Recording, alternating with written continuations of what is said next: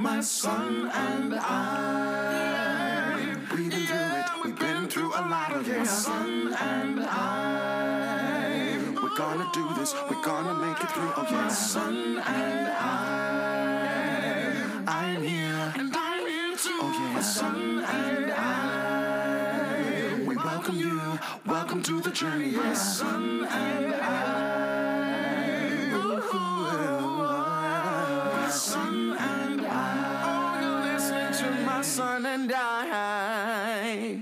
Hello, everybody, and welcome to episode 10 of My Son and I. Yes, yes, yes. This is episode 10 of My Son and I.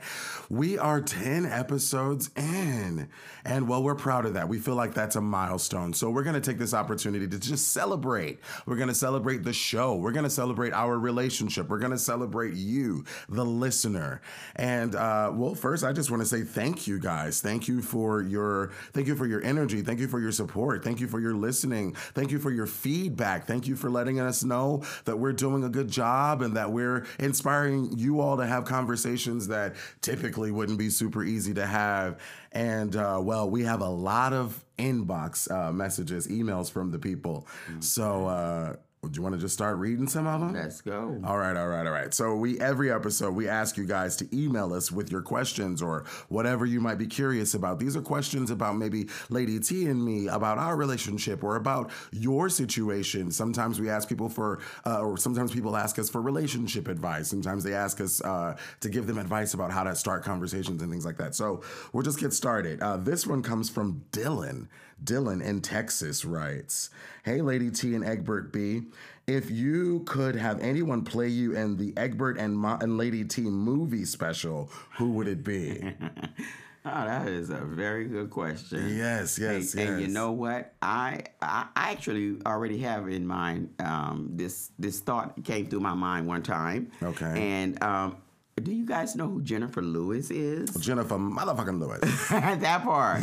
Everyone not only tells me I look like her, but they tell me I have her spirit. I'm crazy like her, and I just I just say what's on my mind. So Yes. that's who I would pick to, to play me. That's fun. Okay. Uh, I would probably, it, like, initially, my first thought was uh, Forest Whitaker. Because I like to fancy myself a, a serious person, but like not for real. So then, realistically, I think, and and also just a match. I get told that I look like this guy all the time. People tell me I, I remind him uh, them of him. Tituss Burgess. Do you know who Tituss Burgess is? I knew you No would. idea. Uh, Tituss Burgess is uh, he's in. Well, do you know Unbreakable Kimmy Schmidt?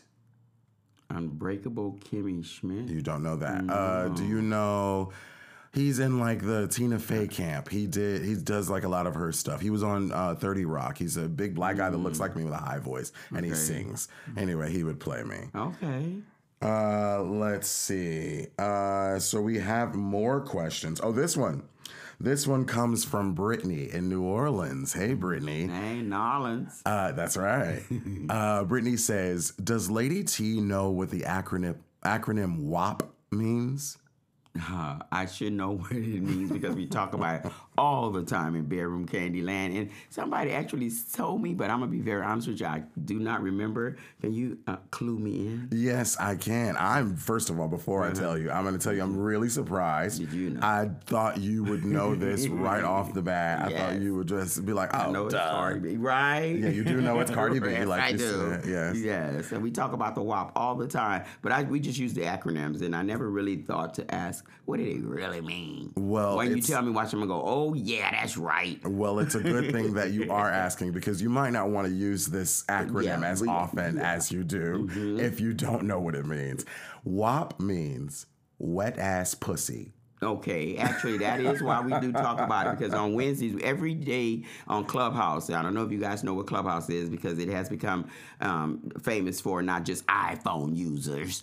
Um, the, starting May, everyone can use it. So if you are do have Clubhouse, check us out. We have a Bedroom Candy Clubhouse Lounge, and we talk about WAP Wednesday. And on WAP Wednesday, we always talking about our lubes, y'all, because you got to have the wet ass pussy. And actually, now that I know, I probably will use it even more. Don't forget to take your drink. Uh, already talking about bedroom candy. That part. But yeah, no. Uh, Show you have a wet ass pussy. Yeah, oh, well, it turns out she loves it. Uh, let's see. we have more more questions. Uh, let's see. We have more questions. Uh, Dylan actually sent in a list of questions. Oh, okay. So I'm going to read a couple of them and we'll try and answer them. Okay. All right. It says, Did you ever walk in or hear uh, your dad or your mom taking it to Pound Town? Actually, I did. I walked into my parents taking it to Pound Town, and I was so embarrassed, and I la- actually avoided them for a few days. But the but the mother that I have, Miss Barbara, she uh, did not allow that to be, me to continue to act that way. She literally walked in on me. I was I had my own bedroom by that time, and um, I, How I was old the old, you? uh, about ooh, probably 16, 15, 16. Okay, so you knew what that was. Yes, I did. Yeah. Absolutely. She and I had even had a discussion about it, Mm-hmm. and um, and she came in on me. She literally waited till I came. I was I took my shower and I was in the room naked, getting dressed, and she just busts the door open and says, "That's how it feels to have somebody walk in on you." Oh, and blamed you. Right. Didn't say, oops, sorry, hey, how you doing? Right, right. Just She- blame and we laughed about it. It That's was good. it absolutely totally was okay then. Wow. Well, yeah, that made it okay. Yes, it did. Good, good, good. Mhm. Have you? Uh, I have a faint memory as like uh, being a child and thinking I was walking in on something. Um, but I, from what I remember, you guys just sort of looked and kind of rolled off. I think you were on top of Daddy or something like that, and you just sort of rolled off and were like, "Hey, you okay?" And, I was like, "Yeah." Oh, I just and y'all were like, "Okay, well, go on back to bed." I was really, really young, um, but that's the only time I could really remember uh, walking in on you guys. I feel like I heard you guys. We used to share a wall Yes. uh, by the time I was a teenager. And so I feel like I heard y'all a couple times, like late, late, late teens.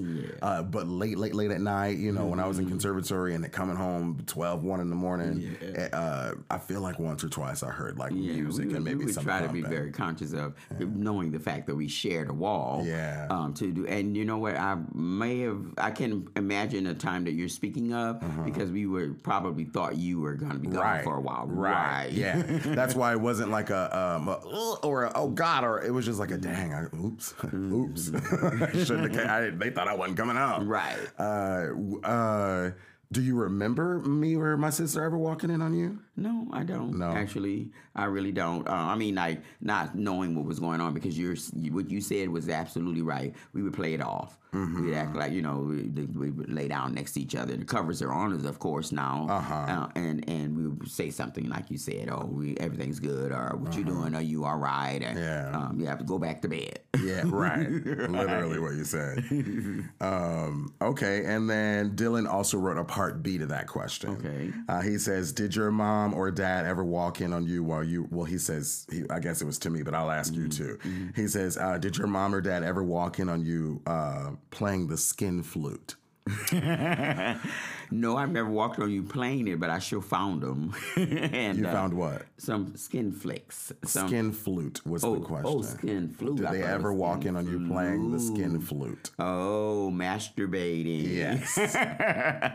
it's masturbation month, by the way. Okay. May, Have you ever okay? walked in on? Uh, No, but, but that wasn't the question. Has I your know. parents ever walked in on you? oh, me? No, actually not. Um, no, I made sure um, I had me a nice secluded and safe, secure place when I masturbated.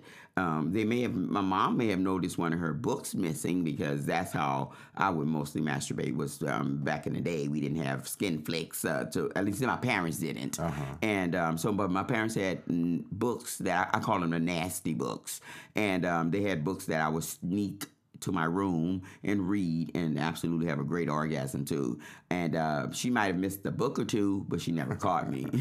She never like wondered about it. She never noticed that she, or to your knowledge, she never noticed that she was missing a no, book. she I no because I know that she may have went to. She never even said anything really, but I I had a feeling, and that's why I say I'm not really sure that she might have went in there and was like looking for. it. But you know how sometimes you just think you just misplaced something, Yeah. and then I heard and made sure I put it back. Okay, okay, Right. okay. Uh, we have more questions from Dylan. Okay. he lit up the inbox. Okay. Uh, no, well, I I'll- never caught you masturbating either. Yeah, no, I, I, I guess I didn't answer that. No, I've never been caught masturbating. Uh, let's see. Uh, okay, actually, I'll save that one. I'll save Dylan's last one because I think it's a good one Okay. to uh, to Save. Save. Yes. I'm sorry. I'm just scrolling through the inbox. Okay. Uh, let's see. I have. Oh, it's great you have we have so many. Thank you guys for listening and interacting with us. Yes, thank you guys. As I scroll through the Okay. emails. See- check it out and see who's next to get that get their question answered by my son and I. Yeah. What you got? What you got? You still looking? You scrolling? You Yes. scrolling? Okay, I have Okay, one. Uh, let's see. This one uh, comes from Myra. Oh. This one comes from Myra. hey, Myra. It says, "Did you?" Uh, she actually sent in a list of questions Oh. too. she says, uh, and also like a lot of these I have compiled because there are certain emails that are like uh, scattered throughout, so that have been sent throughout the different times. So, but Myra sent a list of uh, questions here. It says, "Did you ever think about running away when you were younger?" Absolutely.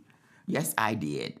Numerous times. Uh-huh. I'm the oldest, and I felt that they put too much responsibility on the fact that I was the oldest child because I ain't make nobody have no babies. That's how I felt. That's your baby, not mine. And I would get in trouble for my younger siblings oh, over and over and over. Sometimes, most times I was involved, but sometimes I was not even involved. And I have packed my bags in my head so many times, but I never actually did it. You never actually did anything. I never actually walked out the door. Did you ever actually pack your bags? I, I put some things together. Wow. So you were on your way at some Uh, point. yeah, yeah. I put some things together, but I never did it because I thought about uh, my mom would my mom would tell us these awful little terrible stories about kids on their own and foster care and all that stuff. So I say I think it's better here. I, I'm that girl. I'll get angry and I'll be ready to just crack your head. But I also think what what would be the consequences of that, and I I would better I would make better choices. Okay. Where would you have gone? That's the point. I didn't have anywhere. That helped the situation as well. Um, that that I asked myself that when I was really contemplating it.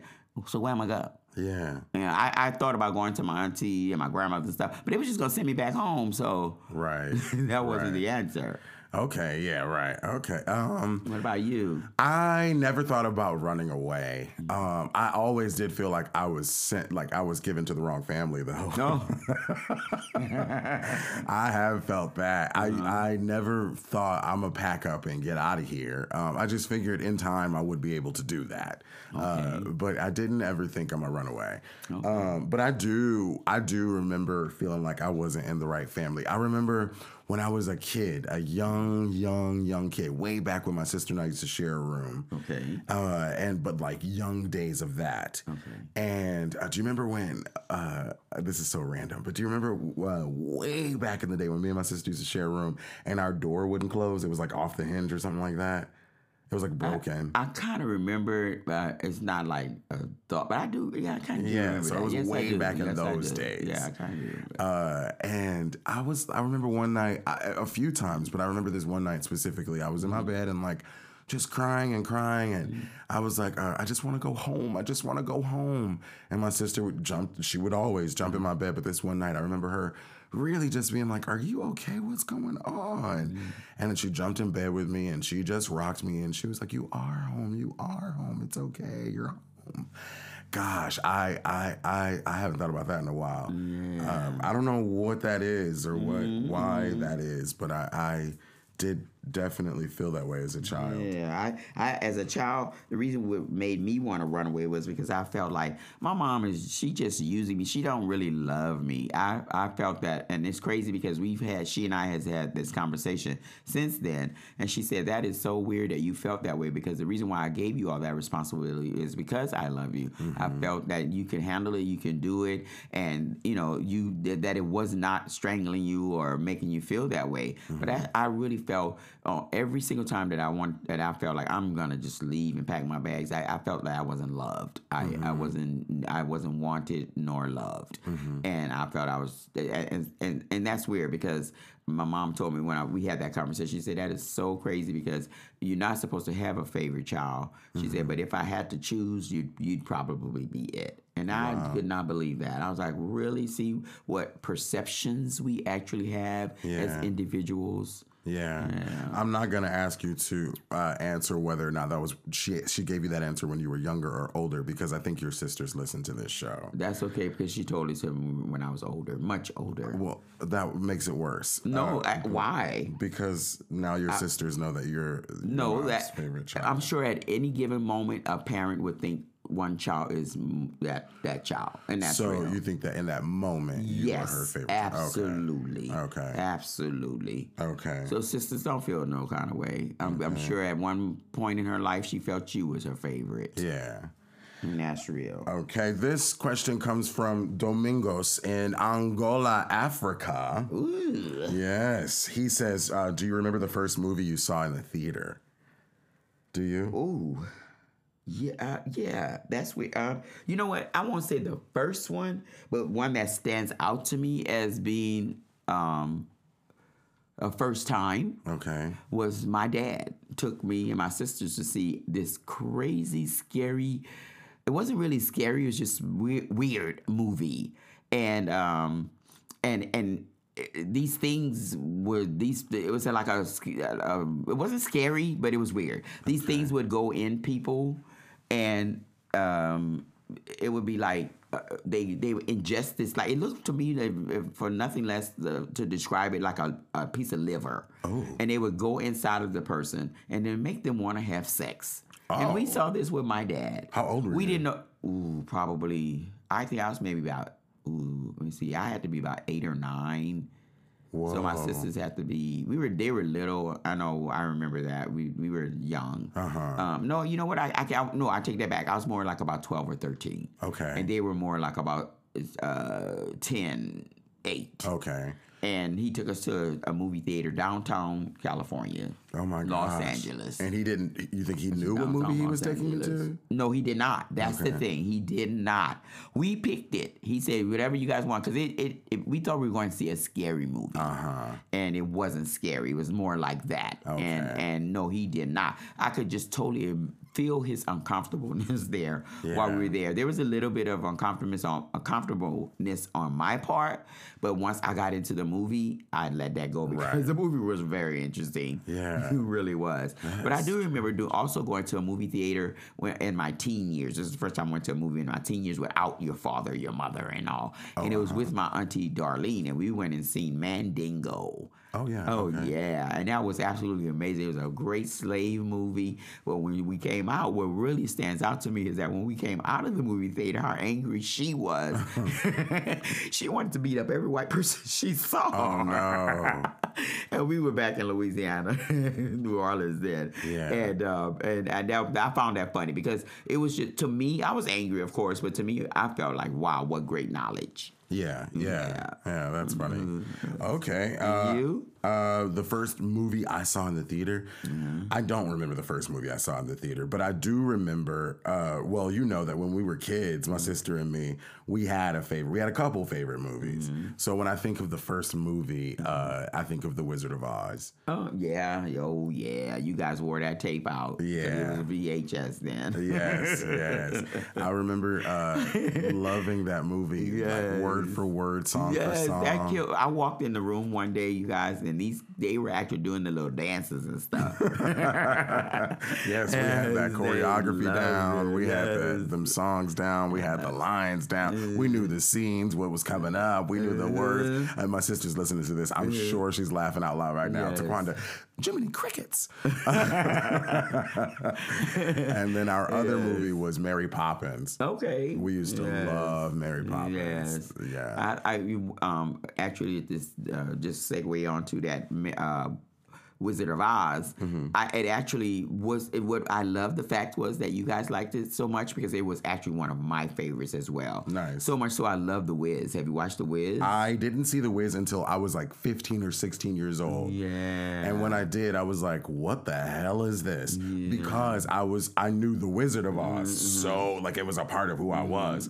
Uh, so when I saw the Wiz, I was like, and it was ugly, it was dingy, and it wasn't like the costumes were like ugly, and then there was this big woman I singing from a loved toilet. It. Oh, you're so And I was like, "What is this?" it took me years for, to be able to be to. to, Yeah, I- I, was like, the music in this movie is incredible. Oh, I was the music in this movie is incredible. What the hell am I looking at? It took years for me to appreciate the Wiz. Yes, I, I just saw, happened to see it again the other day, and it was like, mm-hmm. wow, it, it brought so back because I really loved it from the beginning. And you know what? You asked me what was the first movie I seen at the in a theater. Mm-hmm. How about the first movie that we went to as a family? It was at the drive-in. It wasn't at the theater.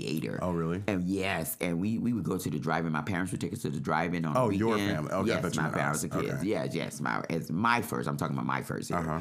And um, we would pop popcorn and have fried chicken, and the bags would be all greasy. You had a paper brown paper bag, and we would just enjoy a drive-in movie. But the first one we saw as a as a family was the slime. I don't know if you guys remember the slime, the old slime where the meteor dropped from the sky. You stick a stick in it, and it's this gooky like uh, uh, Play-Doh. Like no, no. What's the what's the the slime the kids use? It's a name for it, but anyways, it's a it's a slime they play with, and it was it, it you once it got on something, you it would keep on till it manifested on you, and it would actually en- engulf you.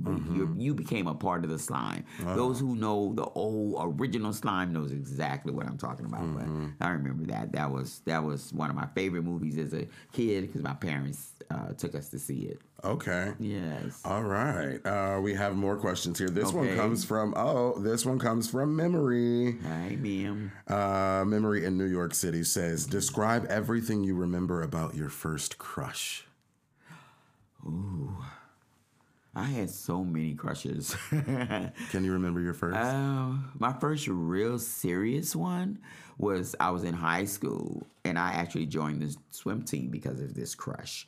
I went to uh, we went we were you know school you have rallies and stuff like that. And we were at a rally for the swim team. And all of the the swim team members uh, came out and I saw this one swim team member that I was like, I'm getting on the swim team for sure. It's the LA Los Angeles High School will have be uh, Tahida Blair on their team, their, their female swim team, and that that was oh man, I, I and I did. I got on the swim team. Uh, it was amazing. My, breaststroke was my my uh, forte, and um, and we did meet and we did talk and we did date, and Oh, okay. yeah, absolutely. I I, I was.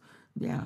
uh, so that was your first crush. that was your first. You said the first serious one. Do you remember your first crush? I, my first real crush was on Michael Jackson.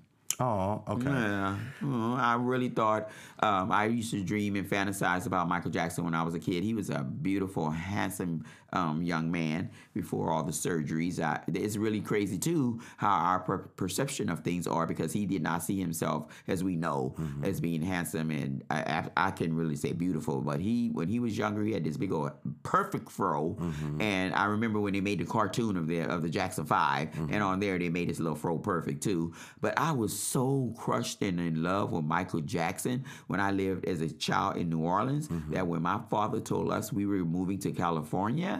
I was absolutely. I, I was sad because I was leaving so many friends, and I actually had my first boyfriend by then.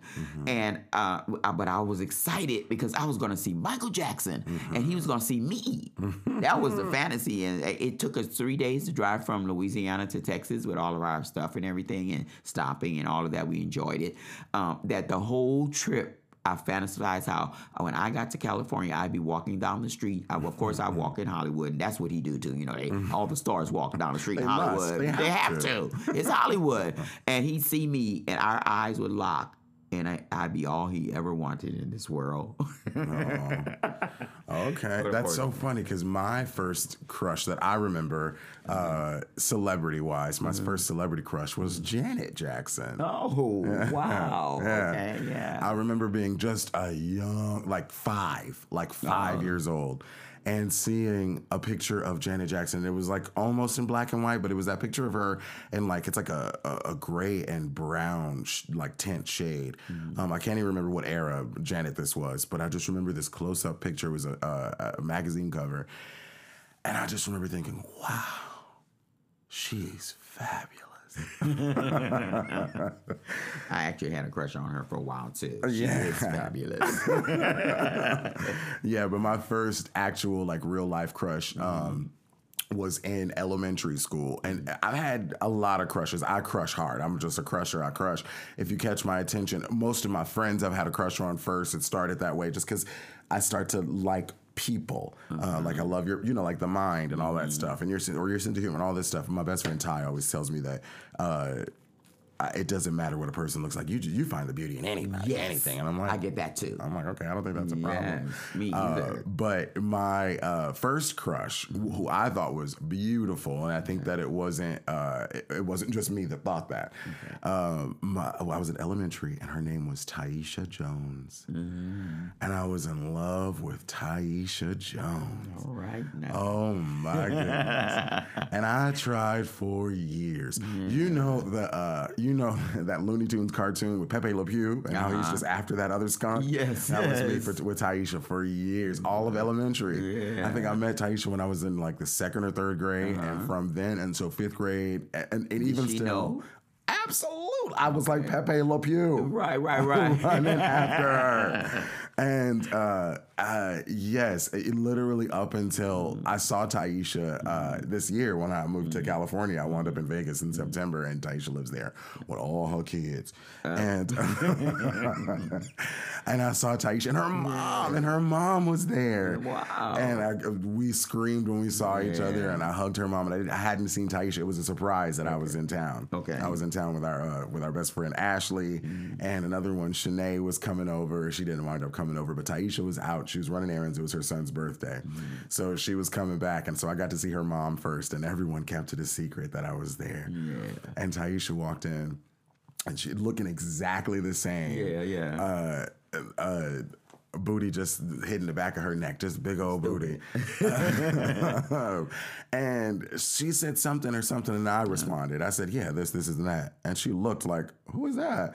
And then she looked at me and she said, "Oh my god!" And like screamed, and, and it was a great moment. It was fun, but I, I will be honest that it was awkward to sit there and you know, like I mean, I don't like women in that way, but it but it was hard not to flirt with her and make all these comments. She got all her kids running around. Her mom is is there, and you know, and and and it was it was awkward to not just not, Not slip go back back, to into that ways, role, right. Yeah, and uh, yeah, so that was my first real crush, Taisha Jones. I was like, I think I want everything to do with you. I, I want everything to do. She had beautiful hair. She was just. I mean, I don't. I mean, I obviously I don't know what I would have done with her back then. We were children, but uh, I probably just liked her because she was gorgeous. You know, like oh, she's fabulous. And when in this later time when you met her and her knowing how you felt all those years back then, uh-huh. um, how did how did she? Uh, I know she probably flirted back with you, but did was it like a real thing? Like, oh, you can get me now, you know? Um, I think that. I, I mean, I, I, I, I, I think everyone knows where I stand. Everyone knows that I'm gay, so it's not like she would have been like, okay, uh, "Come on, be so with me." She did know. Okay. But yeah, yeah, I never kept that a secret. It was funny enough, as secretive as I was and quiet and Mm-hmm. introverted as I was with the family, I was the exact opposite out in public. So like they they everyone knew. Yeah. Uh, and so uh, I remember uh, it was more like a it was, there were there was flirting, and now we're both adults. Mm-hmm. But I think it was just like circumstances literally sat in the middle of us. Like she knew she had all these kids. She knew I, you know, Right, she knew I was gay and like all this stuff. But we flirted a little bit. You know, I could tell she was holding back, but she always did. It was like we literally slipped back into those roles, Yeah. which was fun. Yeah. That's nice. Uh, okay, let's see. We have more what's The questions. next, what's the next question? All right. We have, uh, let's see. I wonder how long we've been going. Let's answer a couple more, then we'll take a break. you got it. All right. Uh, let's see. This one comes from, oh, Chanel. Chanel's back. Hey, Chanel. Welcome, welcome, welcome. Uh, she says, what is something, oh, she says, what is something you got away with as a teen that your parents never knew about? Oh, Wow, there are a lot of that. Um, let's see, something that oh, that I got away as a teen. Got away as a teen. Well, a couple of things. Sex was one. I had my first sex, sexual experience as a teen, which was like about sixteen. Okay. and um, almost 17. Um, so they didn't know about that. Uh, and uh, probably smoking weed. Okay. Probably smoking weed for the very first time. I was a teenager, and I didn't continue at that point. Actually, I, it was just a try. Uh-huh. It was years later that I actually started smoking, smoking. Um, but I, I would say probably smoking weed. How old were you when you first tried? The very first time I tried it, I was probably like, ooh, 14. Wow. Yeah, just a, it was a try, and I never did it again until I was about 17, 18. Okay. Okay. Um, uh, when I was a teenager, what did I get away with? I was, I was, wi- I was wild. I ain't gonna even lie, but I think that you guys would have never known that. So, like, literally everything I did, I got away with. Yeah. Um, uh, if I, if I'm uh, with this, I'm not trying to start no mess or nothing, but like, Mm-hmm. there were no eyes on me, so like, I literally could do whatever I wanted to do. Uh, wasn't nobody checking for me. Right. Somebody was just trusting you. I guess. Um, and so uh, everything, everything, uh, out sex, of course. I think the most crazy things that I got away with would be like bringing sex into y'all's home. Okay, okay. I was, uh, I done fucked all over that house, everywhere except your bedroom. I would never. That would have grossed me out. Uh, but remember that old couch y'all had for all that time? Yeah. Oh God. Yeah. Yep. I- all over that thing. Uh, all in the living room, everywhere, everywhere. um, I remember though. I think the craziest thing that I got away with. Uh, I, I- so I told you guys episodes ago that by the time I was a senior in high school, it was popular to be to do meth. I, I was going to say to try, and then I was going to say experiment with, but people were doing meth at my high school. Uh, I tried it once, and um, I was 17, and uh, I came home, and I wanted to have a conversation with my parents about how I was feeling about everything, and and try to begin the process of healing. Um, and uh, I went to y'all's room and I was in my mind wide eyed and having conversation a conversation that we had never had before. So I thought it was going to be so obvious that I was high out of my mind, but nobody really uh, picked up on it. I think people were too busy defending themselves and not, you know, uh, just having a conversation. So that so it was, I guess, it distracted from the fact that I was high. Uh, so That's how you want to feel because now that Did you, you bring notice? drugs, no, but but now that you bring drugs up, Uh-huh. I have to say that that would be the same. I grew up in an era where it was um, lovely to have drugs in your in your body, your system, Uh-huh. and I I would have to say that I have had numerous through saying something that your parents didn't catch you on, Yeah. or catch you at would be drugs as well. I totally since you brought that up, I thought about all the times that I had conversations with my parents as well. Okay, high. my family high as fuck. okay, just high as fuck. Okay. And and they did not have a clue, did not know, did not suspect anything. I think when you have that trust in your child, you don't think those things about them. Yeah. So then you don't pick up on those things. Yeah, yeah. And it's not something that, you know, like I said, that was the mm-hmm. first and only time I tried that in high school. So mm-hmm. it wasn't like y'all would have even been suspecting that kind Right. of behavior. Right. Yeah. Because mine in high school was Sherm. Yeah. and um, no one would have ever. But and I like and like you, I did try that. Uh-huh. Yeah. And there was a time that I, oh my God, I had a conversation with my mom, so high. I why don't you see this? Even you know what? I even went to work. I used to go take my little lunch break and smoke some weed at work. And one of the times I came, and, and I would also smoke on the way to work. I was just getting myself ready for the day. But I remember a time where I went to work high as I came back from lunch actually high as hell, and we had to punch a time clock at that time. And my supervisor came and happened to just she was coming in from lunch too, and we had a conversation. I was like, she has to know my eyes. She Right. has to. I'm tripping here. I'm saying things that in my brain wasn't. I'm not normal. You have to know I'm high. I was so high, and um, I've had like that with my parents as well, and they didn't know. They, she didn't either. I think she didn't at least. You know, you wonder still to this day. Did she know? Right, right. I know y'all didn't know because Yeah. it was the conversation we talked for hours. Yeah. And the conversation had gotten so big. We did it for so long that it was like, they don't know I'm Yeah, high. They can't know I'm high. They would have been like, Are you high? Yeah, yeah. That's what I'm saying. That kind of stuff. Yeah. Right. I mean, like, why didn't you? How, how could you not tell I was high?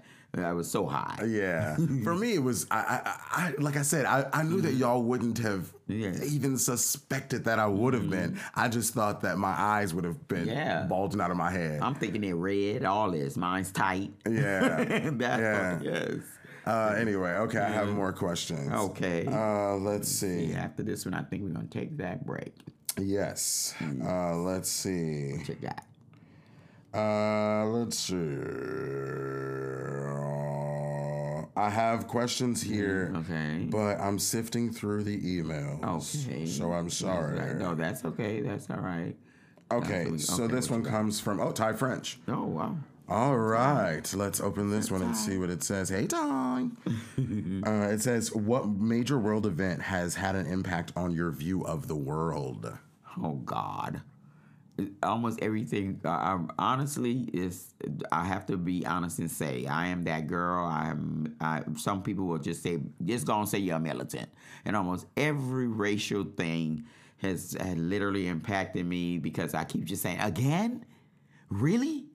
This when is this gonna end? Yeah. And I've had so many things. I actually um, was a young girl in New Orleans, Louisiana, and I actually remember white only and colored only water faucets and stuff. Wow. And all of those things had are absolutely great. So racial things has been a impact upon my life because I, I want to believe that I can just merely go on and and if I, I don't uh, um, do anything to harm you, you're not going to do anything to harm me. But the one of the very first things that happened is a racial thing to me that was a big impact on my life was as going to school, elementary school, and getting in a fight with a little white boy and the the way the teacher and the people of authority took his side just because of the color of my skin. And I went home and told my dad. And and in those days we were Negroes, um, very very close to being niggers. And um, I went home and told my dad about that, and he sat me down and he told me, he says, you know, there are some people in this world that's gonna like you, um, regardless because who you, of who you are, just because you are a beautiful little black girl and you and you have a kind heart. But there are some people in this world, no matter how beautiful you are, no matter how sweet and kind and and and loving you are, they're just gonna not like you because of the color of your skin. And that was a big impact on me because I thought I could make people.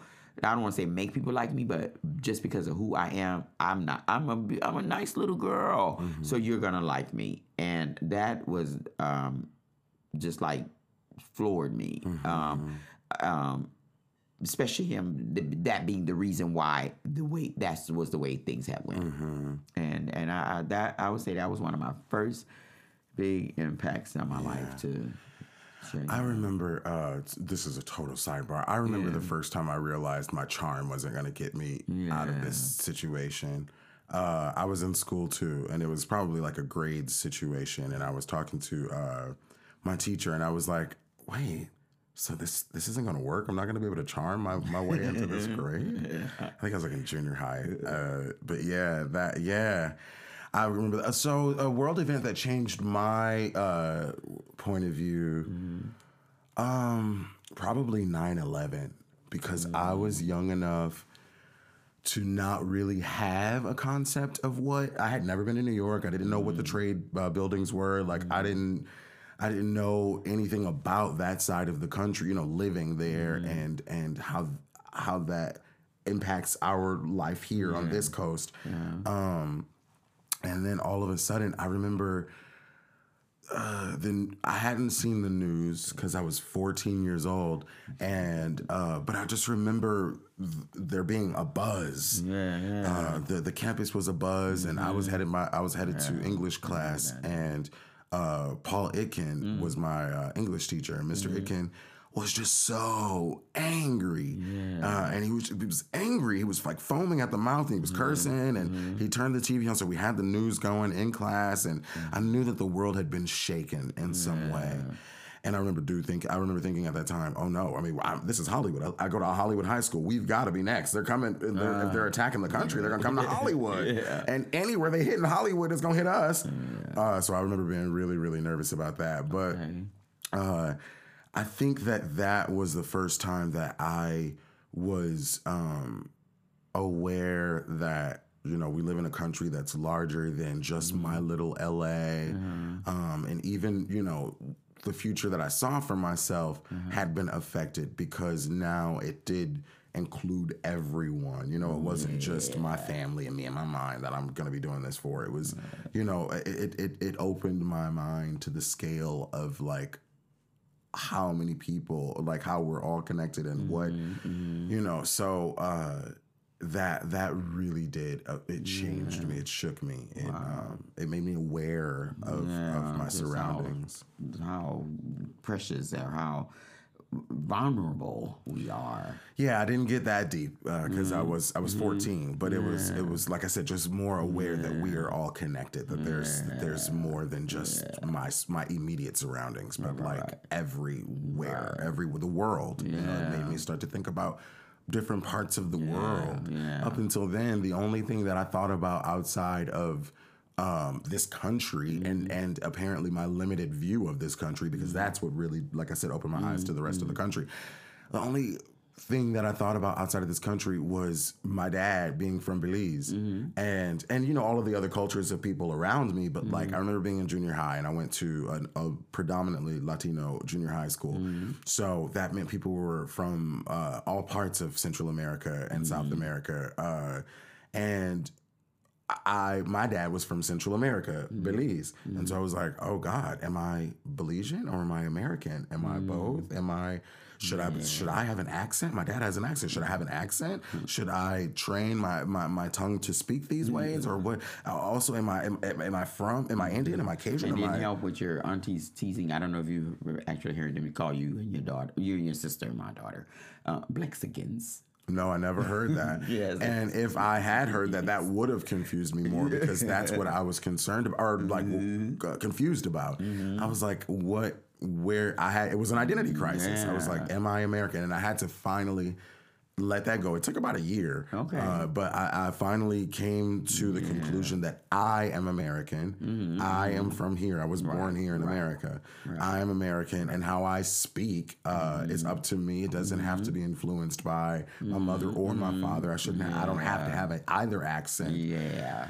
And later in life, I uh-huh. think my favorite thing about realizing that I'm a culmination of the two of you is the way that I cook.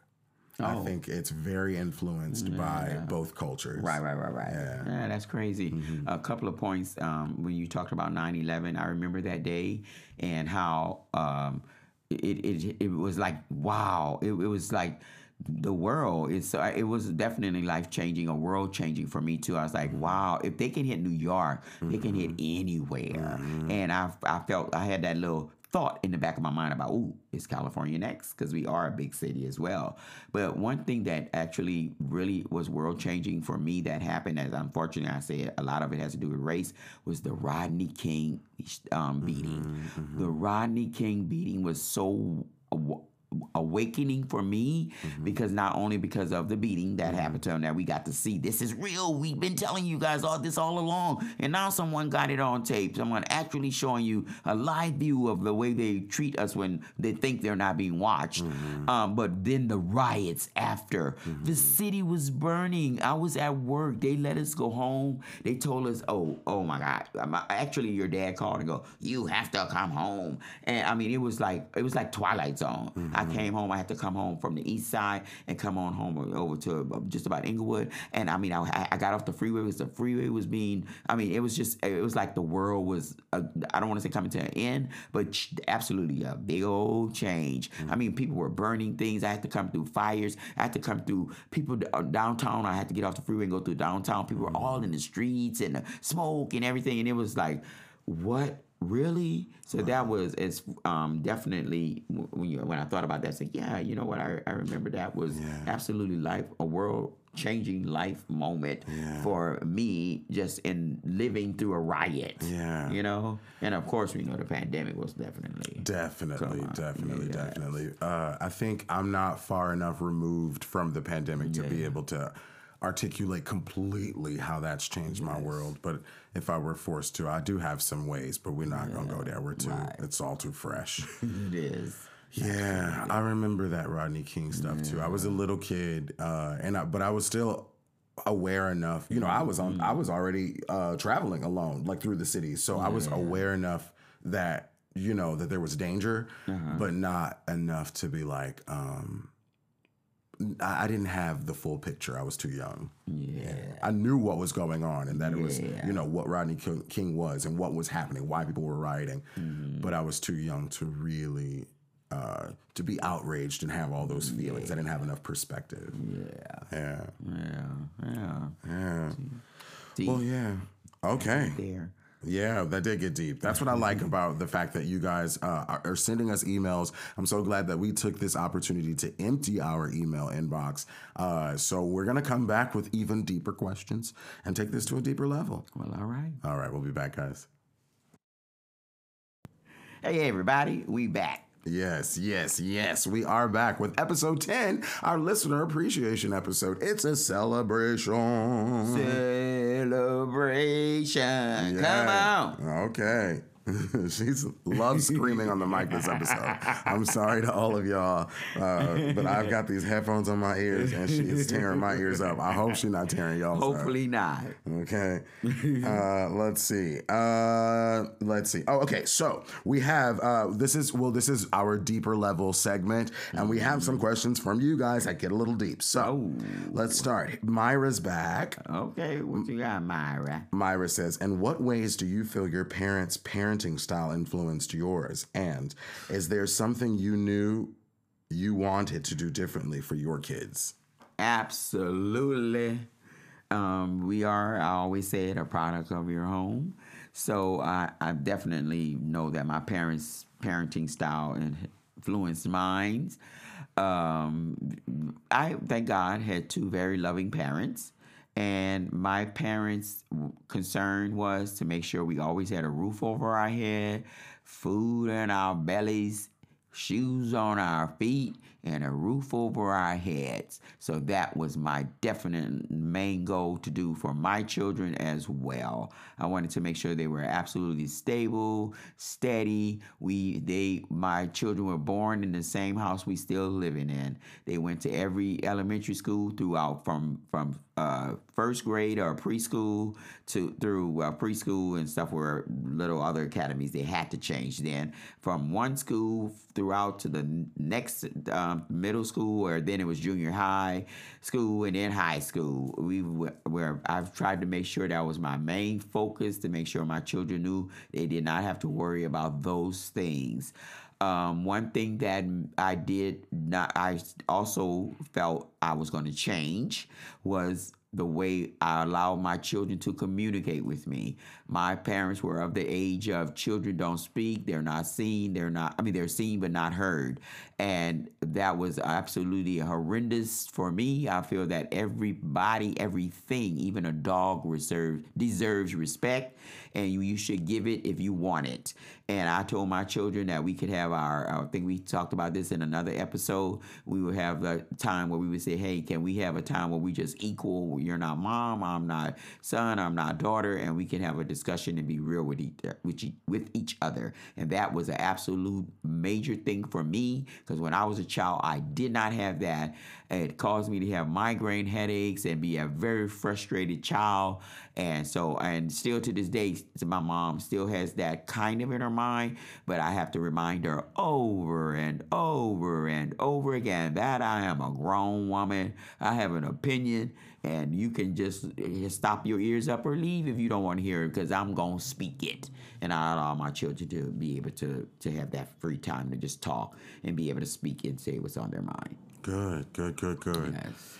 I don't have any kids, uh, but I do hope to have some soon. And I also know that because I don't have any kids, it's hard to have a real understanding of what it's like to be a parent. I can understand it theoretically. I could watch you do it in practice and take away whatever I could take away. But I do know that I'll never know what that's like until I do it myself. That's true. My mom used to say that to me as a child. With that, Yes. uh, I can, I think, theoret answer this question. Excuse me. In theory, uh, I would. Uh, I'll answer it the way in the order that you answered it. So, from my uh, uh, perspective, yes, it is so true that we did feel the stability that you guys uh, established. You kept us in the same house. You kept. We went to one school, uh, you know, for the allotted times and all that stuff. So there was a sense of stability. There was a sense of. Uh, like safety comes from the, the the the sense of stability. I knew that we weren't going to be evicted at any moment. I knew that I had a home to go to, um, and I uh, so the things. So what I would implement. Uh, and uh, and take away from uh, so that would be one of them. Hopefully, you know, and the reason I don't have kids now is because I do want, or the biggest reason is because I do want to be able to provide that stability for my children. I do want them to feel like home is a safe space for them. That they, you know, it's a home base. It's where you come to recharge, regroup, and and and resume your life uh, outside. Um, and I would also like for my kids to feel like they can talk to me, uh, that it's a safe space to come and bounce ideas and come for guidance and advice and, uh, you know, help think them through things and, you know, help them, you know, listen to them and, and, and help, you know, and push them. Uh, and uh, I definitely knew I was loved. Uh, so I want my children to know that they're loved um, uh, and feel loved and uh, feel heard and understood and appreciated and accepted and uh, and safe. Um, uh, and so the things that I would try to correct and do a little differently um, would be the, uh, the the latter statement. You know, I want. So I felt. Lo- I knew that I was loved. I knew that I was loved. I didn't always feel loved um, if I didn't go get it. You know, like I knew that. Well, some of my favorite memories, uh, and I still have this uh, with when I have roommates. Uh, my favorite memories, probably my favorite memories, walking around our house as a mm. young uh, child, mm. would be if you were headed someplace doing something in the house, I was headed someplace doing in the house, and we had to cross paths. Mm-hmm. You always smiled. Mm-hmm. You always smiled, and it mm-hmm. always felt like like a hi, like a mm, hey, like oh hey. and I I still am like that, even when I'm with uh, my roommates in New York with John and everybody. If I see them, I'm like oh, hey, oh hey, oh hi, oh, or, or a smile or whatever. I, I, I it's not. It feels unnatural to walk past somebody and not acknowledge them. too. Uh, so uh, I, I definitely loved that energy around the house.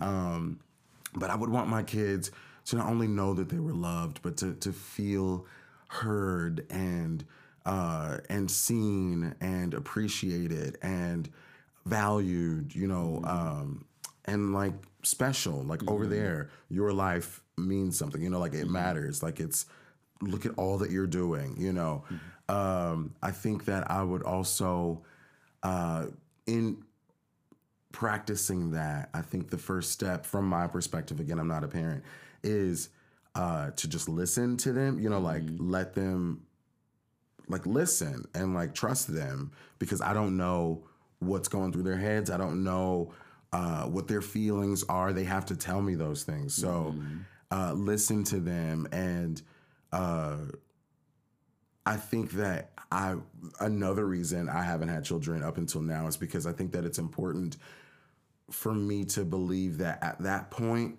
it's about them. You know, like it's about them and and and their life and project you know pushing them forward and pushing them to where they want to be and no matter how many times they switch or whatever but just you know let them know that they have my support and that um this is about them now, Mm-hmm. you know, and hopefully there will be a healthy balance because I plan on still working and, you know, having a career and everything. So hopefully there will be a healthy balance where I can still have my stuff going on and, you know, but let them think and feel like it's it's about them Yeah. uh, because it is. They need to feel that. Yeah. Um, and I think that um, that those are the biggest things. I, I think that I would I would definitely want my child to feel uh, a part of you know the the workings of it all, like the family, uh, and that they that their things, their cares, their concerns, their visions, their goals. Um, checking on them and keeping them accountable, holding them accountable. You know, you say you want these things. Here's how you get that. Right. Um, here's what that looks like. Uh, you know, how are your grades? You know, remember reminding them the importance of homework and why it's important. Uh, prioritizing. You know, here you want to do all of these things. You're, it's ne- there's never going to be a time in your life when you're only focusing on one thing. So here's how you manage your time. Here's here's how you prioritize your your engagements. Um, and you know, just really setting them up. I want them to be more successful than I've ever imagined myself being. So I want to do that, you know, for them. Yeah. So that that would be Yeah. a way to for me to take Yeah, away from uh, my parent, my parents, and maybe in uh, allowing them to influence my parental uh, practices. Okay, so we have another one. This one comes from Sabrina. This is our first email from Sabrina. Hey. Sabrina. Sabrina's saying. How you doing? Hello, Escaram. Um, let's see. So Sabrina says, and this one is a deep one. I read this one already. It says, "What tips could you give someone who is having a hard time discussing their strained relationship with a parent and trying at least and trying to at least come to a common ground of understanding to improve the condition of their relationship?" That's a that's a loaded That's question. really, yeah, I was to say, can you read it again? Sure. actually? Yeah. Uh, what tips could you give to someone who's having a hard time discussing their strained relationship with a parent and trying to at least come to a common ground of understanding to improve the condition of their relationship? And of course, that would change according to the type of relationship and what's going on with the situation. But uh, one of the things I would say, one tip I would have to give, just just in general, is to try to be understanding of each person is different and everybody has their own opinion, and it may not agree with yours. And you know, just be uh, understanding of that and aware of that. You know, like I say, um, that's a, in general because there's so many dynamics to that question. Um, it's definitely based on what what they're going through with their you know parents and the situation because there's so many things that could be going on mm-hmm. um, in the situation that uh, everybody there's a my side your side and then there's the truth. Mm-hmm. And as uh, when you're talking to just one side, you are you're getting a one sided of the thing, mm-hmm. and you just don't uh, don't know what was going through the other person's mind. So I have to answer that generally by saying just be aware of the fact that everybody is a grown person in this situation because it's mm-hmm. you as grown and your parents that's grown, and everybody have their own opinion and are going through something.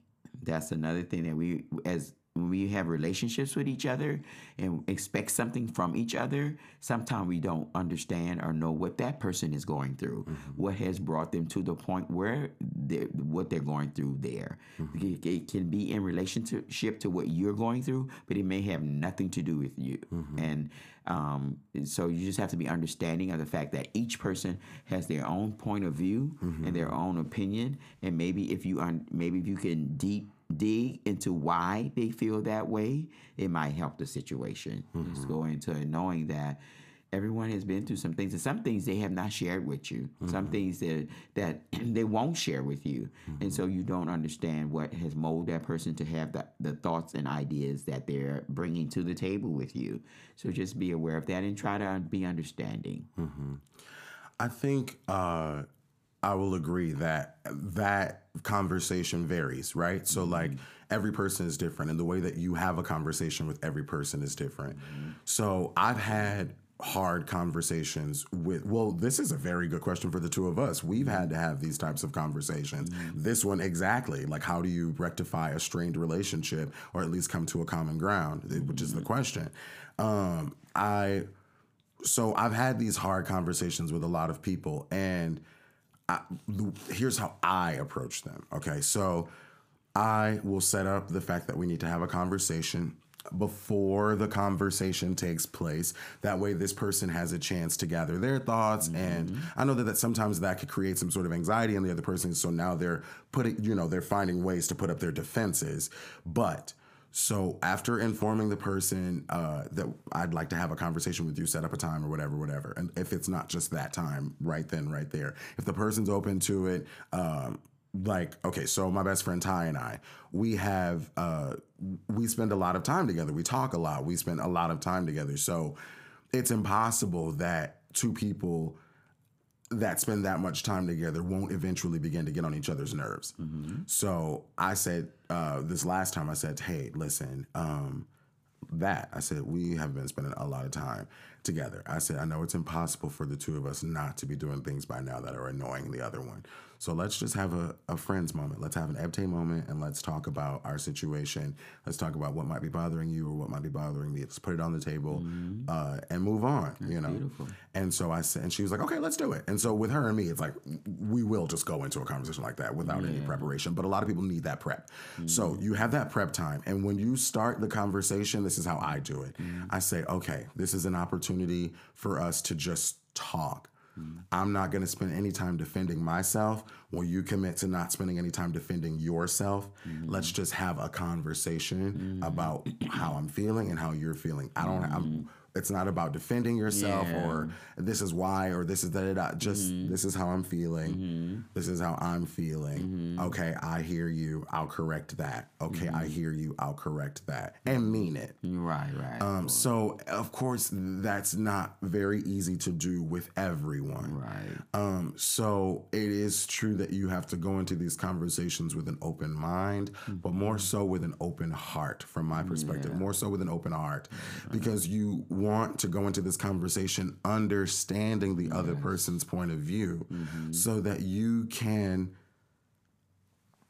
take that on and understand it and, and, and sort out your thoughts and feelings uh, and, and figure out uh, what matters. If you can find answers based on what this person is telling you to all of your concerns or whatever, then answer those things privately or quietly um, and take that on. And then all of the, sh- the shit uh, that you don't need anymore mm-hmm. let go of that trash because it's mm-hmm. trash. Mm-hmm. It doesn't matter. It doesn't it's first of all it's old it already happened it does it's not happening now it already happened. And if you can understand why it happened then it doesn't matter that it happened. That is not to say that those things don't affect you and that that don't they don't uh, determine how you react to this other person, but at least you can now at least both parties understand what's going on, so you know how better to navigate this situation with this person. So it might not be that uh, you'll have this conversation with. Uh, you know your your mother or your father or who your whoever the parent is in the situation. Uh, it might not be that you'll have this conversation several times and come to because I think that that's another thing to go into the conversation with understanding that it will probably take more than this one conversation. Uh, because sometimes you might spend an hour just talking about one point and everyone's point of view on about that one point. So I expect that this won't uh, be just one conversation. But so uh, but when let's say you've had several of these conversations and you don't expect that it's going to just be solved and rectified. Your parent is still going to do the same things that annoyed you in the beginning. Mm. It's about now understanding their behavior and why they do those things mm. and allowing yourself to choose a different response. Mm. You don't have to be those are your triggers. That have no, that has nothing to do with those people. So you don't have to respond that way. Somebody can c- c- call you and be cussing and doing whatever whatever because that's how they roll. But you don't have to respond that way.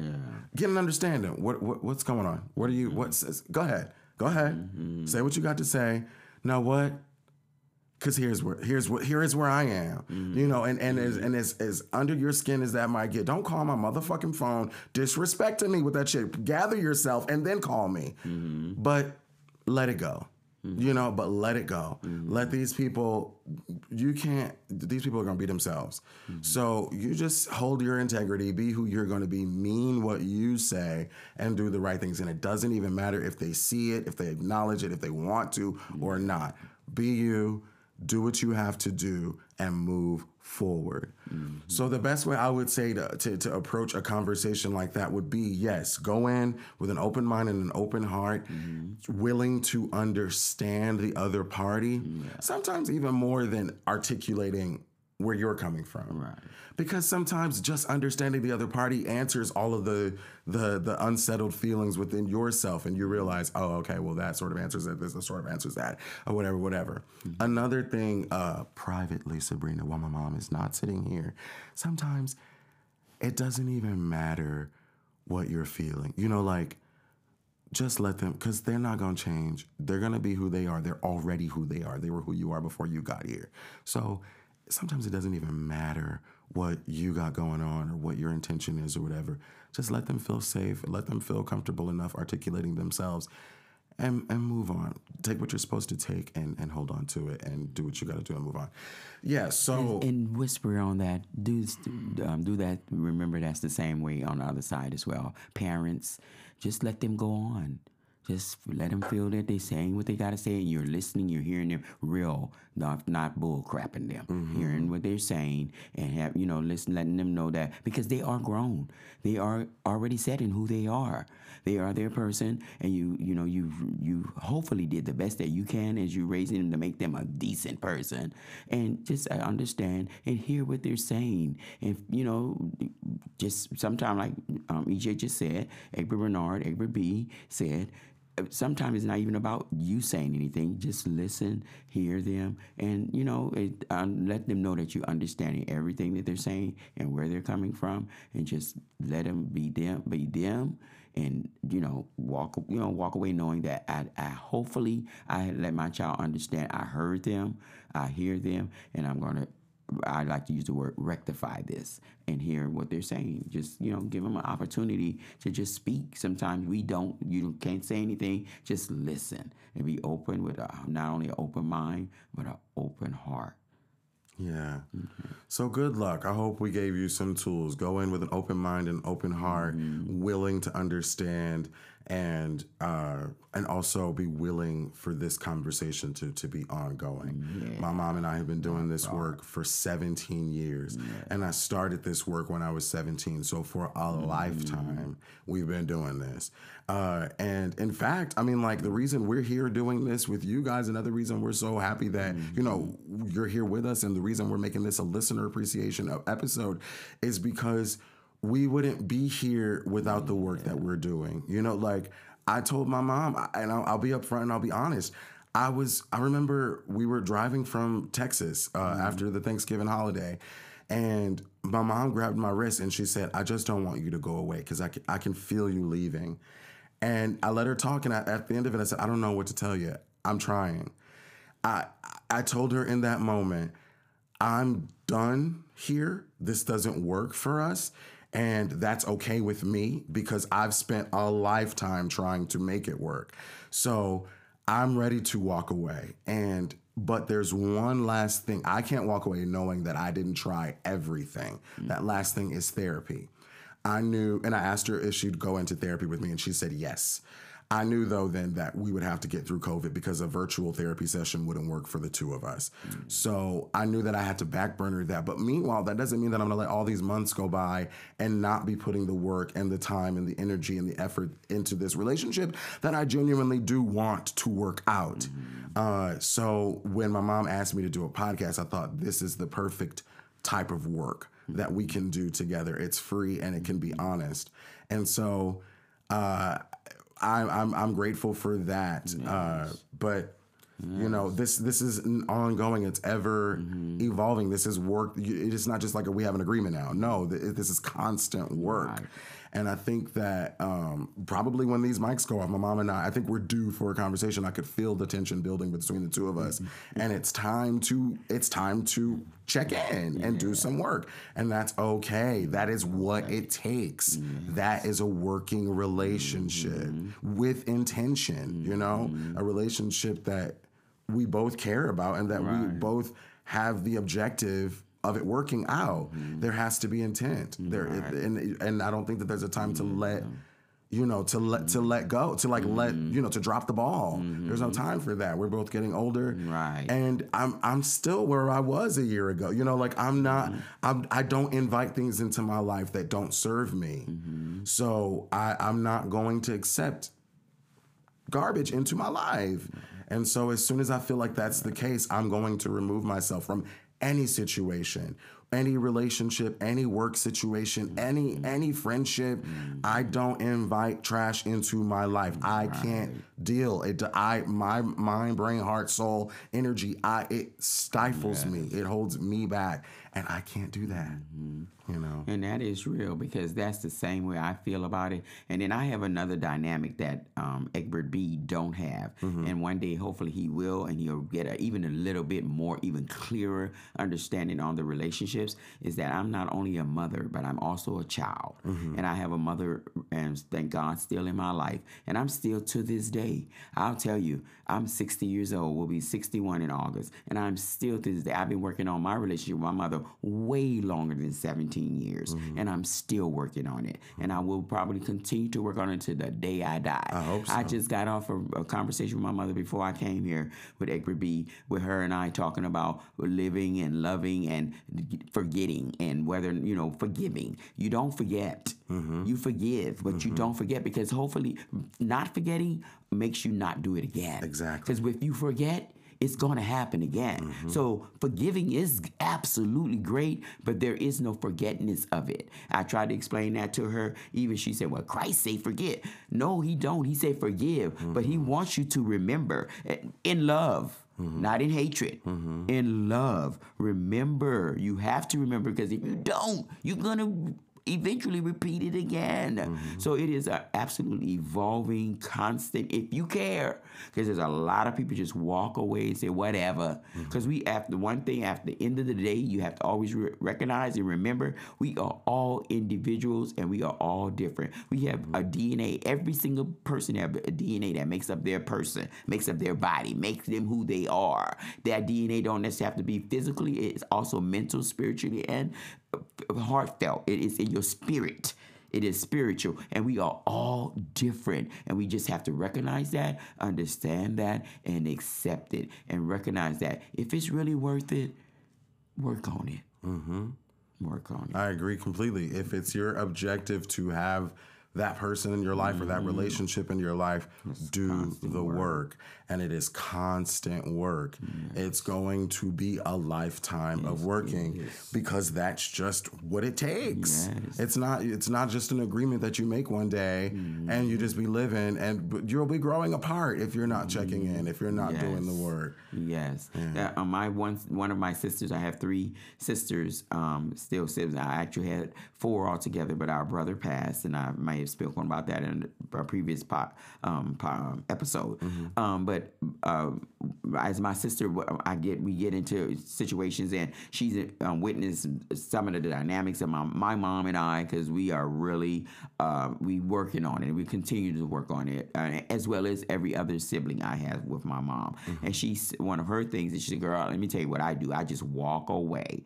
I just walk away." But that's not always the answer too, because if you keep walking and you walk too far, the distance to get back has become insurmountable, and you you it- it's too late. Mm-hmm. You've walked too far. Yeah. Sometimes you walk too far, and it's you look at the distance to get back, and it's just it's just daunting. Yeah, it's tiring. Yeah, That or sometimes you turn you've walked so far, you mm-hmm. turn around and you're willing to walk back, but you've walked so far that it just takes too long That's to get what I mean. Yes, and it's over It's before daunting. you get yeah, there. you'd be like, you know what? I, I'm too far. You can't even see the light anymore. Right. No, I mean that too. I'm saying t- another point Mm-hmm. uh, to where like maybe not maybe it's not daunting. Maybe you Mm-hmm. look at the, how far you've got to go and you're willing to make that choice and you begin walking, but it's just too keep going, far. yeah. You you sometimes you die before you get there. Yes, You've walked so far away that it takes Yeah. too long to get, Get back. back. Yeah, I absolutely agree. Yeah. Absolutely. And that could be not only, that's in every relationship in your life, not just Mm-hmm. parents. It could be with a brother, a sister, a partner, all of that. You keep walking away without addressing the issue sometime and and not only just addressing it but both people being involved in it enough to care to change or to work on to accept what that person is telling them because sometimes no matter how many times you tell somebody something they have they are set in their ways and they refuse to listen or hear you and try to make any change in themselves to stop doing the same thing over and over and over to you mm-hmm. and you just have to say to yourself for the betterment of me Right. as Egbert B just said, mm-hmm. that is too far. I might die before I get back there. And you just have to focus on you now and say, you know what? I don't I I have to just the, the distance is too long, it's too far. I have to stay here where I've grown away and walked away to this point and just accept that that's the way it's gonna be. That that's the definition of being daunted by by that. Uh, Yeah, it's too far. distance. Is that yeah. this? Yeah. You say like you said, I might die before I get back. Look at that. You know, and Yeah, but that's yeah, that's that person being daunted. Yeah. Mm-hmm. yes. Yeah. Yeah. So so if it's worth it, bottom line, if it's worth it, work on it. Mm-hmm. Don't walk away. Yeah. Uh, okay. So I have a cou- one more question. Let's do one more. Okay. This one comes from Dylan. I said I'd save that last one. Okay. 'Cause that was just deep. What's that? We just that was just deep. Yeah, we got we got good and deep. So Yeah. let's see what Dylan has. Dylan says, uh, "Is there something that you're? Re- this is the last question. Okay. Uh, is there something that you're reluctant to say even after having started the work on the podcast?" Oops. Hmm. Hmm. Ah, that's very, very deep. That's very, very deep. Um, whew, wow. I don't know because we, I, I, um, the dynamic between Egbert B and I, we we get angry, and we say things, and a lot of times we say things that we we we say, you know, we just say. Um, I think I want to pause Go ahead. because just to clarify it for you, Yeah, because that's not true. That when I get mad, I don't just say things. No, when I don't, when I mean, when I say I don't, and I want to, thank you because I'll clarify that. I don't mean just say things, but we have said things to each other. I've never said anything to you that I didn't intend to say, and, And that I'm not saying that you didn't that- intend to, but you, without and not. I don't. I don't. The way that I Mm-hmm. argue is with truth. So I don't just like say things just to make you mad or just to hurt No, your I- feelings or and- anything like that. and if that's the way you're taking it, then I apologize because that is not what I'm saying. Because I don't just say things to you just to make you angry as well. Whenever I say whatever I say, I mean it from my heart. It ain't just to make you angry. And if it does, sometimes you just have to say, "Oh well, this is my truth, and this is how I feel." And if you're gonna get angry, I, and same with you, if you say it to me and I'm gonna get angry, if that is your truth, then please by all means speak it. And if I walk away angry, I just walk away angry. Same with you. If I say that's my truth, you it- that is my truth. We just have to accept it and work on the fact on um, work on whatever it takes in me to make to accept your truth.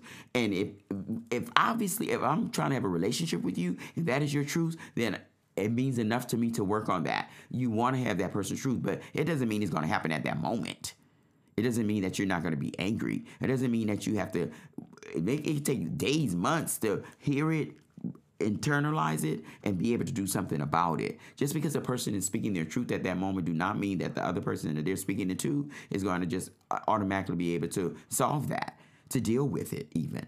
And and that is something we all have to be willing to accept and learn. Just because you're speaking your truth do not mean you're going to have this magical moment where it's just going to happen right then. It can take time for that person to understand it, um, digest it, and be able to let it out in a uh, positive pers- way that it could help both people in the relationship. So just because we speak in our truth at that moment does not mean it's going to just magically change. And when I say that, I'm not saying anything casually, um, argumentatively to say that when we, we that we have said things and we say things um, to each other, where to for me to say that right now the question is is there something that you could think of that after all of this that you still you know you're like intimidated i guess to use that word to say um, uh, because I'm gonna be honest with you, I'm I'm saying what I have to say, whether it upsets you or angers you or whatever, and you know that we go there. Sometimes it does get so heated or so upsetting to the person that's receiving it that you should, you know, you can walk away for a minute because it, it doesn't make sense to stand up there and be, as you say, defensive and arguing about it. Sometimes you just want to let a person say what they have to say, and go digest it for a minute. Go in your corner, take a take a little breath be able to internalize what it is they're saying. And if it really matters to you, you're going to work on it and try to make sure that that person understands that you hear them and that you are going to take steps and measures to improve it. That's just how I feel. I can't, I can't think of anything um, that right now that I haven't said to you that I'm reluctant to say because I'm gonna be honest with you. I try to say everything I may sometimes not say it at that moment because I don't want it to be ugly or or negative because that's one thing when you're when you get angry and start going to that negative mode things can that that my intention is never for that to happen but people totally don't hear you there not and when i say people that's everybody me included so i'm trying not to make anything when, we getting deep and trying to talk to each other anything to i'm not just saying something to make make you angry or make in, in any conversation I have with anybody. I'm not just saying it to try to make a person angry. I'm really trying to say it so that you can understand where I'm coming from the words that are coming out of my mouth, what I really mean. And sometimes they do hurt. They words can cut. I remember when I was a kid, we used to always say, sticks and stones may break my bones, but words will never hurt. That is one of the most untrue little statements that anyone has ever said because words make people even kill themselves. Words have caused, I should say, they don't make them, but words have caused people to even take their own lives. So words can be extremely hurtful, extremely cutting. But when you want to have that deep, hard conversation, it's time for those words. And I personally do not say have a conversation with anyone in my life, especially you, to just to make you angry. So if I've ever made you feel that way, please accept my apology because that is not my intentions. Because then you're not you you're not even hearing anything I'm saying. And that's the point. That is the reason why we're having this conversation. So that I can hear what you're saying and you can hear what I'm saying. But to answer that question, uh, at this moment right now, I cannot think of anything that I have not said that. Um, I mean, I'm not saying that I might not think about it later, and it might come to me, and if it do, I'll bring it up, and we hopefully can be able to talk about it. Do you have something that you're still holding back that? Um, Mm-mm, I can answer that very concisely. Mm-hmm. No. I think that I've been uh, mm-hmm. open with, with you guys. I'm uh, happy to to do this, and mm-hmm. I'm not. Uh, this was really tough for me at first because I am a private person. I don't uh, give people my in, this deep. You know, I don't mm-hmm. give people my insight like this unless mm-hmm. we're friends and close and all that other stuff. Mm-hmm. But I don't just share myself with excuse me with with yes. people strangers like this mm-hmm. at all in fact ty uh, she was like you're doing what after she heard the first episode she was like you're doing what what? So uh, I came into this committed to working on a relationship with my mother. So I'm not worried about uh, any of that stuff. So I've been honest, yeah, and I and I, have been saying everything, you know, on topic. Of course, there's going to be more that we that we're going to talk about, but mm-hmm. up until now, no, I haven't said anything. I haven't not said anything. Yeah, yeah. yeah. I I would um, hope that uh, we have a strong enough relationship with each other that whatever words we say to each other, whatever suggestions we give each other, that we would know that it is coming because we have our, each other's best interests at heart. Mm-hmm. There, there. Even if it may, even if some, you know, uh, some people can't take. Um, there's some time. I'm trying to think of a way. I, I really because I, I say um, use a little bit of a um, analogy um, here. Say you're talking to somebody and they have something in their teeth or a booger in their nose or something, and you just constantly keep talking to them. You don't say anything. You don't tell them anything. You let them go out like that, and then they look in the mirror. or somebody else tell them. That's even worse there to for me. Mm-hmm. If I've been talking to someone that I think cares about me, and they know I got some something in my you know food in my teeth or something like that, and we you let me have this long ass conversation with you and don't say anything, and then I go talk to somebody else, and they oh first thing they say, and I don't even really know this person, they just like mm-hmm. that, mm-hmm. and oh girl you got something in your teeth or something, and I'm like I just talked to that, her for thirty minutes, uh, whatever, and she didn't say anything.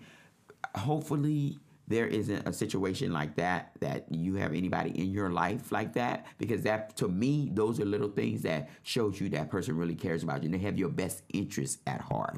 And if there's people when i see that there's people like that in my life i recognize that and they become uh, just what they are uh, from a distance.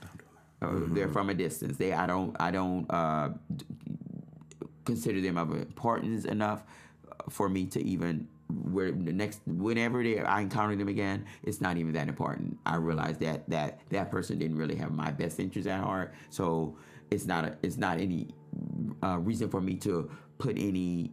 I don't want to use the word because it sounds so careless. Waste my time with them, but to put any stock in what time I'm having with them, you know. So uh, I try to make sure I don't have people like that in my life. So anything I ever say to you, whether so even if I, I hope to be, say it with with um, uh, grace and charm, and so that it's not insulting or or or not um, or hurtful, um, it's out of love and concern, and because and having your best interest at heart. I do acknowledge that you just said you hope you say it with grace and charm. Yeah, because I know everyone. I'm. I say that because I know that we all have a moment where it's just no matter how you say it, it won't necessarily feel like grace and charm to the person you're saying it to.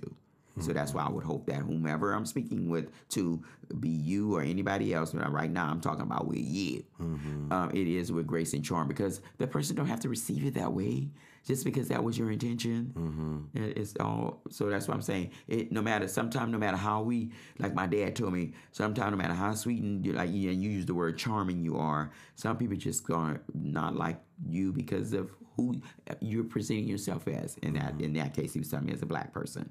So sometimes, unfortunately. Uh, and you may be trying to give it in grace and charm, and that person just ain't in the mood for that today. So that's why when I say hopefully it's in grace and charm, um, you know, and be at that moment, it's accepted that way because every time I speak it, it is definitely in that form, even if it's not necessarily taken that way. I don't say anything to be um, mean or uh, hurtful. I'm saying it with your best interest at heart. Okay. Yes. Okay. Mm-hmm. So that's why you can come. Hopefully, if I am not being graceful and charming, you can please let me know. Okay. Okay. Uh, I think my my only thing with you right now these days is uh, I said yesterday on my way out of your door I was like it feels like sometimes you just because now I've gotten you to at least let me speak and and and you you hear me uh, you let me speak and I uh, feel like sometimes I said this is what I said yesterday I feel like sometimes you just let me speak just to just to refute my point and I think, and as I was driving later, I, I I found a better way to say that, or a better way to say what I meant. Uh, was like, and it, and it is that sometimes I feel like you let me say what I'm going to say, only to to repeat what you've said. Uh, so not necessarily refute my point, but just to repeat what you've already said. When it's like, and your mm-hmm. response was, "Well, yeah, I feel like sometimes you, you don't hear me. You just go over what I said." Mm-hmm. And I'm like, "You know, I've heard. I said then. You know, I heard you." And I, and that's when I was like, "All right, I'm gonna get going." Mm-hmm. Uh, uh, like you know, I've heard what you said because I'm responding to what you said. You know, and it's like I'm. Resp- I heard what you said. Here's another point. Here's responding to what that point was. Here's this point.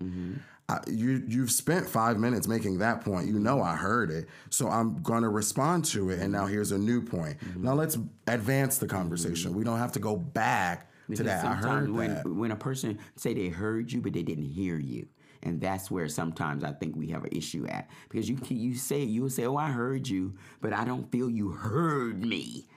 And there is I a think that it's only because I do. I beat unheard you. I think that I move say. on faster than you're comfortable with, to where you. I think No, it doesn't make feel you I walk feel away from a situation where you still, I feel you still have not heard me. It's not about my comfort. I feel you have not heard. You're not letting me speak or make my point Mm-hmm. right now. Okay. um, I, I said Mm-hmm. that I think that I move on fast and too fast to where you don't feel heard, and that's what's important is to make you feel heard. Yeah. and I don't know how better to do that without spending 15 minutes on one point. I don't. That frustrates mm. me. I've already heard it. You made the point three different mm. times in three different ways. But your response to me is that you didn't hear me. No, my response might be to you a different point of view. Your opinion. And that's okay.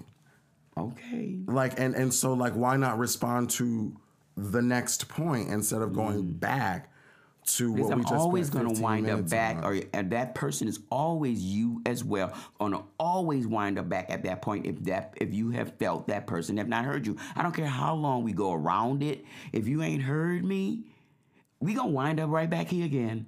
So what I think I'll just do is point it out the next time because I think uh, we're now we're just hypotheticalizing mm. uh, because there is no specific instance where we can point to it. So I could be like, mm. so you can be like, you didn't hear me when I said this, and then you said this, and that's why I went back. So I could be like. Mm. No, no, I heard that, and this is what I was responding to, and we could move forward. Yeah. So the next time it happens, I'll I'll point it out. Yeah, I, I think we we're gonna have a conversation off this mic because I definitely can think of a, a situation right now, and I don't want to discuss it publicly right now. Okay. So we will definitely be able to have a conversation. Okay. After this, because I I can definitely think of a moment and to have a discussion with you, and I obviously see that we should. Okay. Okay. All right. All right, y'all. Y'all just making us get way too deep. Y'all trying to get all up in our business. We told them that that's what this show would be. So That's what I'm we happy said. to share them. Share it with you. Absolutely. Thank you guys so much for the questions.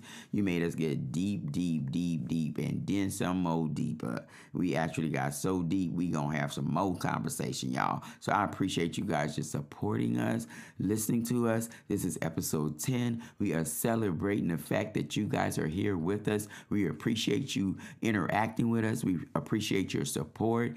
I absolutely appreciate the questions. Some of those questions made us really, it made me personally just really go back to some things not only just in a relationship with my son but as i said i have a whole another dynamic as well as being a child also. I'm a mother and i'm a daughter and i actually was able to think about some things and um, go experience some some memories of even relationships with, my parents when i was um, a child so many years ago. So thank you guys so much for just being there for us, making me think about some things and just really get really deep. Thank you guys so much for the support. We really, really love it. Thank you. Keep it coming. Yes, Please. keep emailing us. It's my son and I are Leos at gmail.com. That's how you can find Lady T and Egbert B. Uh, email us. And you know what? Let's just go on and close this thing out. I'm so glad you're here, everybody. Thank you so much. Thank you so much. You guys, everyone, have a blessed, safe, and prosperous day. And we'll see you the next time. Yeah. Yeah.